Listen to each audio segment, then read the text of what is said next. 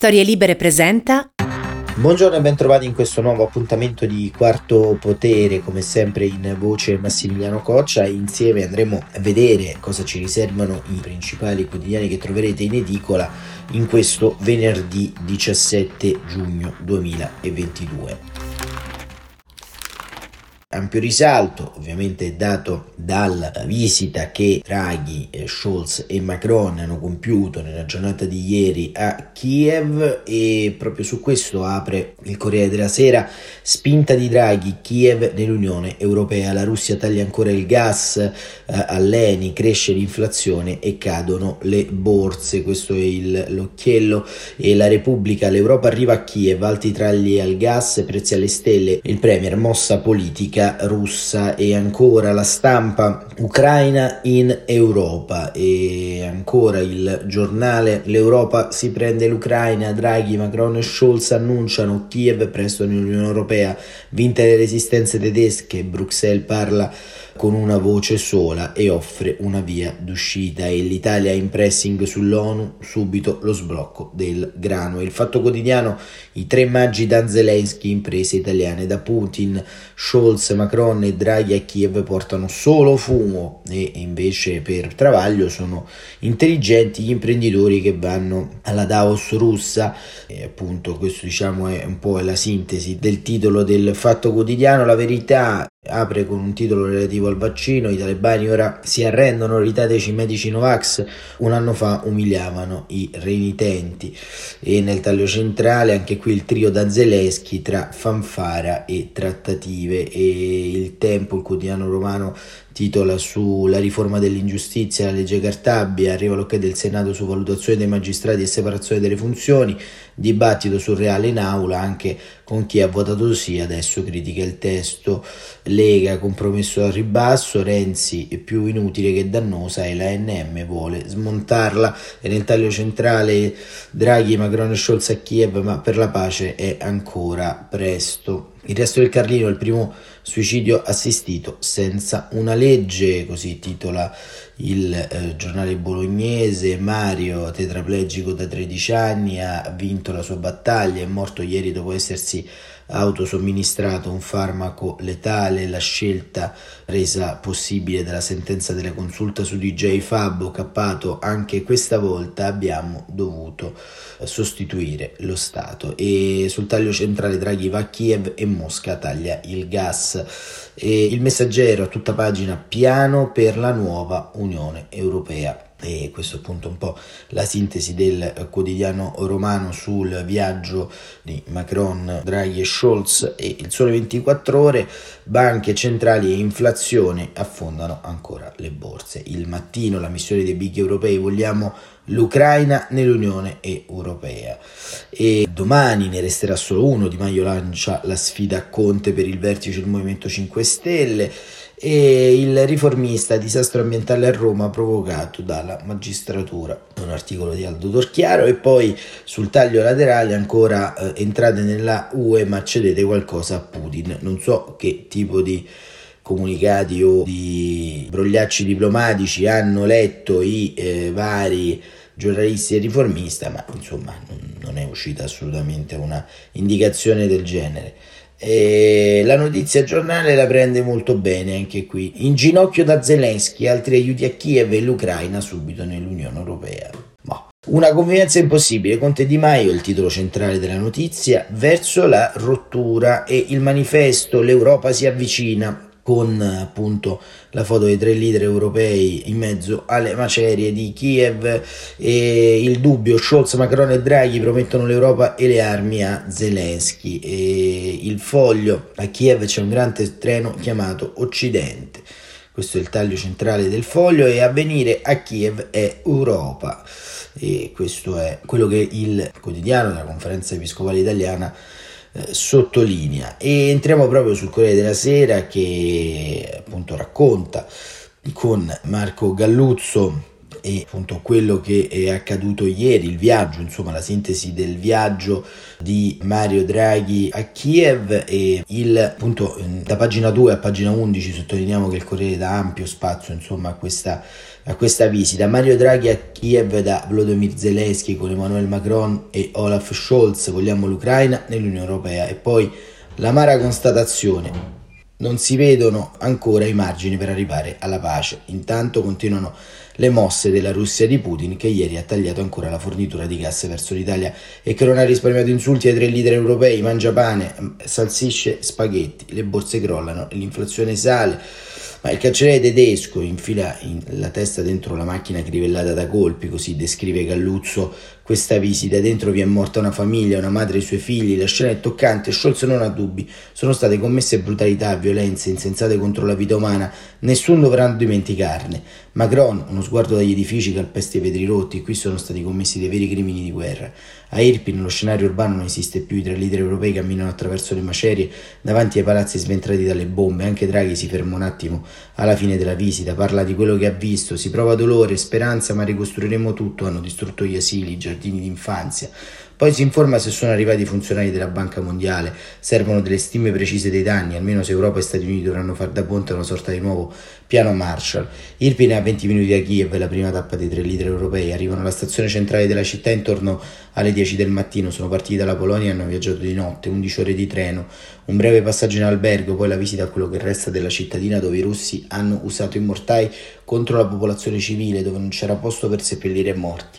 Il silenzio domina nei vicoli, Macron è accanto a Draghi, ogni tanto appoggia la mano sul braccio del presidente del Consiglio Scholz, appare più distaccato, ma i tre camminano insieme protetti da decine di uomini dei reparti speciali. Il sindaco della cittadina, anche al presidente rumeno Klaus Ioannis, presente anche lui a Kiev, illustra quello che è successo, anticipa quello che tutti, da qui e da Zelensky a scendere, chiederanno ai tre stati più importanti dell'Unione Europea. Fateci entrare, dateci lo status di candidato, riceverà una sorpresa. Il presidente francese si ferma più a lungo con i cronisti, è stato criticato per le sue parole su Putin, sulla necessità di non umiliarlo, ora sembra che, cioè, che la sua posizione stia cambiando. C'è una correzione di rotta nella comunicazione, la Francia è al fianco dell'Ucraina dal primo giorno, siamo al fianco degli ucraini senza ambiguità, bisogna che l'Ucraina possa resistere e vincere di fronte alle forze russe. Abbiamo visto tutte queste immagini di una città devastata che al tempo stesso è una città eroica, continua il presidente francese, perché è qui, tra le altre, che gli ucraini hanno fermato l'esercito russo che scendeva a Kiev. Qui bisogna salutare l'eroismo dell'esercito, ma anche della popolazione delle città che porta le tracce, le stimmate della barbarie. Il rientro in città per un vertice di due ore con il presidente Zelensky, la conferenza stampa nei giardini di un palazzo presidenziale protetto da chilometri di transenne, carri armati, cavalli di Frisia. La notizia, il passaggio centrale della giornata è la raggiunta unità di Roma, Berlino e Parigi sullo status dell'Ucraina nell'Unione Europea, di candidata nell'Unione Europea. Scholz ha superato le perplessità delle ultime settimane, Macron si è lasciato alle spalle un approccio istituzionale fondamentalmente contrario, Draghi appare sorridente e più convinto di tutti. Dobbiamo creare una comunità di pace e diritti che unisca Kiev con Berlino, Roma e Parigi. Gli ucraini difendono i nostri stessi valori di libertà, quelli in cui crede l'Unione Europea. Per questo sosterremo la candidatura al prossimo Consiglio europeo. L'Europa deve raccogliere le sfide con coraggio, lo stesso coraggio dimostrato da Zelensky. La risposta del presidente ucraino è di gratitudine e prudenza. Non sarà una strada breve, ma abbiamo bisogno che questa strada abbia un inizio. mentre Scholz promette nuovi sistemi missilistici e armi nuova generazione, superando l'incomprensione dell'ultimo mese con gli ucraini, anche se Draghi precisa che Zelensky non ha chiesto nuove armi, lo status di candidato ad entrare nell'Unione Europea diventa centrale in una conferenza stampa. Macron pronuncia le parole che sono state concordate in privato. La Francia appoggia lo status, sarà un cammino che può iniziare. La prossima settimana Scholz, che come Macron conclude l'intervento con Slava Ucraini, Gloria all'Ucraina fa altrettanto, interverrò in modo categorico per appoggiare la richiesta di Kiev. Per tutti è stata la prima visita storica, la prossima settimana a Bruxelles potrebbe arrivare il risultato concordato nelle ultime ore tra Roma, Parigi e Berlino. Zelensky chiosa con realismo, speriamo che ci sia l'unità di tutti. Draghi lo affianca, speriamo. Questo diciamo è un po' la sintesi di questa giornata, della giornata di eh, Mario Draghi all'interno appunto di questa missione a tre del terzetto che in qualche modo va a disegnare anche una nuova governance europea intorno a questo conflitto, intorno a questa volontà sostanziale di trovare una soluzione definitiva non solo al problema chiaro e netto che vi vediamo, che viviamo sotto gli occhi da circa 113 giorni, ma creare una nuova infrastruttura del nostro continente, una nuova infrastruttura che ovviamente ha un'impostazione diversa rispetto al passato e questo sostanzialmente eh, ci può dare una giusta dimensione di quello che diverrà l'Europa, un'Europa non solo geograficamente allargata a est, ma un'Europa eh, allargata anche sui diritti. E, ma gli ucraini, insomma, eh, hanno reagito un po' in modo diverso perché a Maidan, nella piazza, insomma, teatro della rivoluzione europeista di eh, qualche anno fa, c'è Antonio Mastrobuoni su Repubblica che ha raccolto un po' di voci. Un giorno felice, ma arrivano tardi, voci discordanti nella piazza di Kiev. Il suo cappello è blu come la bandiera dell'Europa, come quella dell'Ucraina, il simbolo della sua personalissima guerra. Ho vinto. Lena Irb si sfila euforica il berretto dalla testa, gli occhi pieni di lacrime. Dopo due anni di Covid e quasi quattro mesi di guerra non ci credevo più. Invece Lena ce l'ha fatta, nonostante le lezioni a singhiozzo, le aule chiuse. Ha finito la scuola ed è stata dura, perché in tre anni l'ho vista veramente poco e che in questo giorno di festa sono arrivati a Kiev anche tre importanti leader europei, Manuel Macron e Olaf Scholz, a manifestare solidarietà verso il paese in trincea. È una felice coincidenza eh, per la 17enne che sogna di studiare legge. Penso che sia molto importante per noi che siano venuti a trovarci, che abbiano visto con i loro occhi che stiamo combattendo anche per la libertà dell'Europa. Siamo nel luogo più simbolico di Kiev, Maidan Nezalozny, la piazza della rivoluzione filoeuropeista del popolo ucraino, quella che tanti in questi mesi di guerra sembravano aver dimenticato. Quasi nove anni fa milioni di ucraini manifestarono per mesi per opporsi a un governo che voleva far risucchiare Kiev nella sfera di influenza russa e sventolarono tenaci le bandiere europee, mentre le truppe di Viktor Yanukovych reprimevano le proteste nel sangue. Adesso la piazza pullula di bandierine blu e gialle con i nomi dei martiri più recenti, quella della brutale invasione russa e sotto il cartello che spiega che si tratta delle vittime di Putin qualcuno ha scritto a penna Huilo, una parolaccia volgarissima. C'era traduce Vladimir, 59 anni, impiegato pubblico per una eh, vita e ora in pensione. L'accostamento di Huilo con Putin è nato anni fa tra gli hooligan negli stati, ci spiega, e attorno a quell'imprecazione è fioccata una sordida leggenda metropolitana, narra di una manifestazione arrestato a Mosca per aver scritto Huilo su un foglio bianco. Quando ha chiesto al poliziotto perché mi arresta, il poliziotto gli ha risposto perché c'è un solo Huilo in Russia e comunque per Vladimir c'è poco da festeggiare, l'arrivo di Scholz, Draghi e Macron scuote la testa, arrivano tardi, lo pensa anche Valeria Liescerca che nella vita fa la bibliotecaria e che ha trovato riparo nel caldo torrido in un caffè. Se quei tre non fossero arrivati così tardi, forse avremmo meno morti e meno guai, ma io sospetto che siano arrivati tutti e tre insieme perché hanno paura di venire da soli. Non sia mai che Zelensky li convinca ad aiutarci sul serio. Questo è il racconto insomma, di Piazza Maidan, un racconto dello spaccato, di quello che eh, un po' la popolazione ucraina pensa, anche giustamente, insomma, perché è chiaro che il ritardo, insomma, con cui è iniziata questa visita, ma, ma non solo, insomma, il ritardo sostanziale è un po', diciamo, eh, figlio dell'indecisione, ma soprattutto della cautela mantenuta molto spesso o troppo spesso, insomma, dipende dai, dai punti di vista. E c'è sulla stampa invece un interessante articolo che ci racconta la risposta di Stoltenberg a Papa Francesco, perché il segretario della Nato la guerra è una scelta di Putin, Erdogan conferma il veto a Svezia e Finlandia e Stoltenberg replica al Papa nessuna provocazione. La Nato conferma, scrive Francesco Semprini da New York, il sostegno incondizionato all'Ucraina contro la Russia e respinge le accuse di responsabilità sul conflitto ventilate dal Santo Padre. Il generale Jens Stoltenberg assicura di voler continuare a fornire aiuti senza precedenti all'Ucraina, così come fatto sinora e giura di lavorare notte e giorno per riuscire a consegnare le armi promesse a Kiev.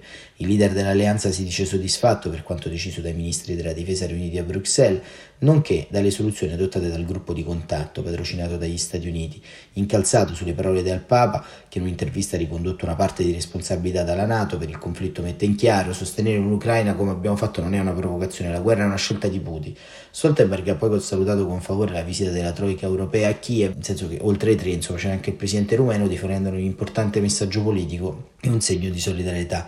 In una telefonata con il segretario, il presidente turco Erdogan ha intanto confermato che la Turchia manterrà il veto all'ingresso di Svezia e Finlandia fino a quando i due paesi non faranno passi concreti contro i terroristi curdi dei gruppi PKK e YPG, mentre il ministro degli esteri Cavasoglu ha inviato a Stoccolma ed Helsinki una lettera contenente richieste di Ankara, alcune complicate da soddisfare. Tra i nomi che compaiono nella lista dei terroristi cercati vi è Rajib Zaralokolu, attivista di 73 anni e cittadino svedese. E questo diciamo è anche un po' il tema altro, insomma, perché è chiaro che ci sarà un dibattito intorno anche a questo allargamento a nord della Nato, è chiaro che la Turchia cerca di portare a casa più cose possibili, perché ovviamente c'è un doppio filo, insomma, anche con le elezioni del prossimo anno, lo approfondiremo un po' più avanti per comprendere anche cosa accade fondamentalmente in termini pratici nella geopolitica non solo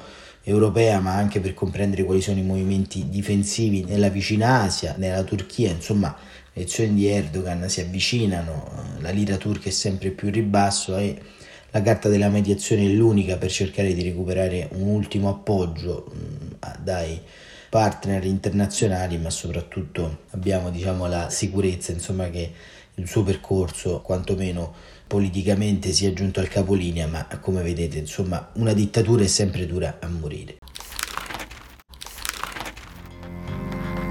E per oggi e per questa settimana Quarto Potere termina qui, grazie davvero per essere stati con noi, torneremo come sempre lunedì alle 7.45 e che dire, buon fine settimana, buon riposo e buon proseguimento di giornata.